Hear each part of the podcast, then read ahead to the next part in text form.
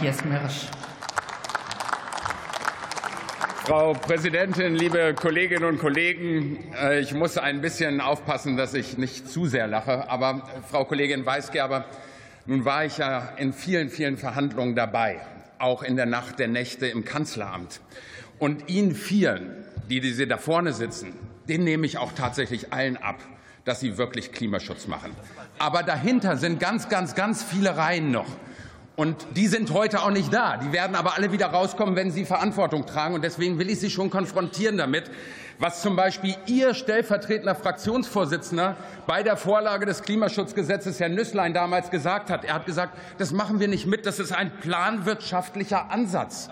Und dann gibt es Herrn Brinkhaus, das ist dann Ihr Fraktionsvorsitzender damals gewesen, der den Sachverständigenrat, den wir vorgesehen und durchgesetzt haben, als Zentralkomitee für Klimaüberwachung bezeichnet hat. Das ist das wahre Gesicht von CDU, CSU, und es ist unser Gesetz. Gott sei Dank haben wir es durchgesetzt mit Ihnen hat viel Kraft gekostet. Aber stellen Sie sich hier nicht hin und sagen, Sie hätten dieses Gesetz gemacht. Liebe Kolleginnen und Kollegen, und dann sind wir jetzt, dann sind wir jetzt auch bei dem, was gerade vorliegt. Und da müssen wir jetzt einmal attestieren, dass wir vor allen Dingen in den Sektoren Gebäude und Verkehr immer noch nicht da sind, wo wir eigentlich hin wollten. Und Sie, ausgerechnet Sie, fangen nun an, nachdem wir im Gebäudebereich wirklich richtig was geschafft haben durch das Gebäudeenergiegesetz. Die erste Forderung, die Sie öffentlich machen, ist, Sie werden es wieder abschaffen. Sie würden mit Ihrer Politik die Sektorziele sofort wieder reißen. Und, und, liebe Frau, und liebe Frau Kollegin Weisgerber, wenn Sie dann kommen mit dieser ominösen Bepreisung, wenn Sie die Sektorziele so lassen wollen und dann bepreisen, dann heißt das, dass Sie wirklich weite Teile der Bevölkerung nicht mehr ermöglichen, Mobilität und Heizen zu ermöglichen. Das ist unsozial, und das muss man den Leuten sagen, was Sie hier gerade verbreiten. Und deswegen, ja, es ist richtig, glaube ich, das Ziel 2030 absolut nicht anzufassen. Das wäre im Übrigen meines Erachtens auch klar verfassungswidrig. Eine Flexibilität innerhalb der Sektoren hat es auch jetzt schon gegeben, und wir weiten sie aus.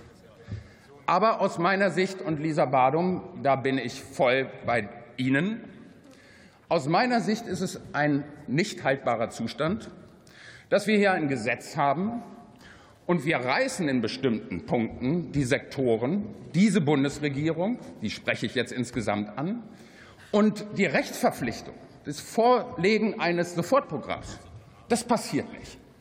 Und deswegen, Robert, jetzt musst du tapfer sein, weil sonst sind die anderen ja nicht da. Verkehrsminister ist ja nicht da, nee.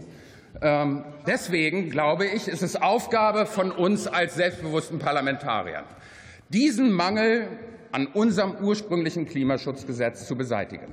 Wenn Ziele verfehlt werden, muss es einen Automatismus geben, der uns garantiert, dass die Ziele eingehalten werden. Das ist, das, das ist die Aufgabe der parlamentarischen Beratung, auf die ich mich sehr freue. Und Vorschläge sind immer willkommen, auch von CDU, CSU, vor allen Dingen zur Einhaltung der Sektorziele nach Ihrem Konzept. Aber jetzt, Herr Hilse, noch ein Punkt zu Ihnen, weil wir beraten ja auch einen Antrag der AfD. Aufkündigung aller internationaler Klimaschutzverträge. Und dann sage ich Ihnen wirklich mal, wenn Sie das Klimaschutzgesetz sehen und die dazugehörige Verfassungsgerichtsentscheidung, dann wäre diese Aufgabe, diese Aufkündigung wirklich gegen das deutsche Grundgesetz. Sie können ja gleich noch reden und mir dann mal sagen, wie Sie Ihre Vorstellungen mit der Rechtsprechung des Bundesverfassungsgerichts vereinbaren wollen. Sie sind Verfassungsfeinde im Bereich des Klimaschutzes. Haben wir hier ein Beispiel. Das müssen wir den Deutschen, das müssen wir den Bürgerinnen und Bürgern in diesem Land immer wieder sagen. Vielen Dank für Ihre Aufmerksamkeit.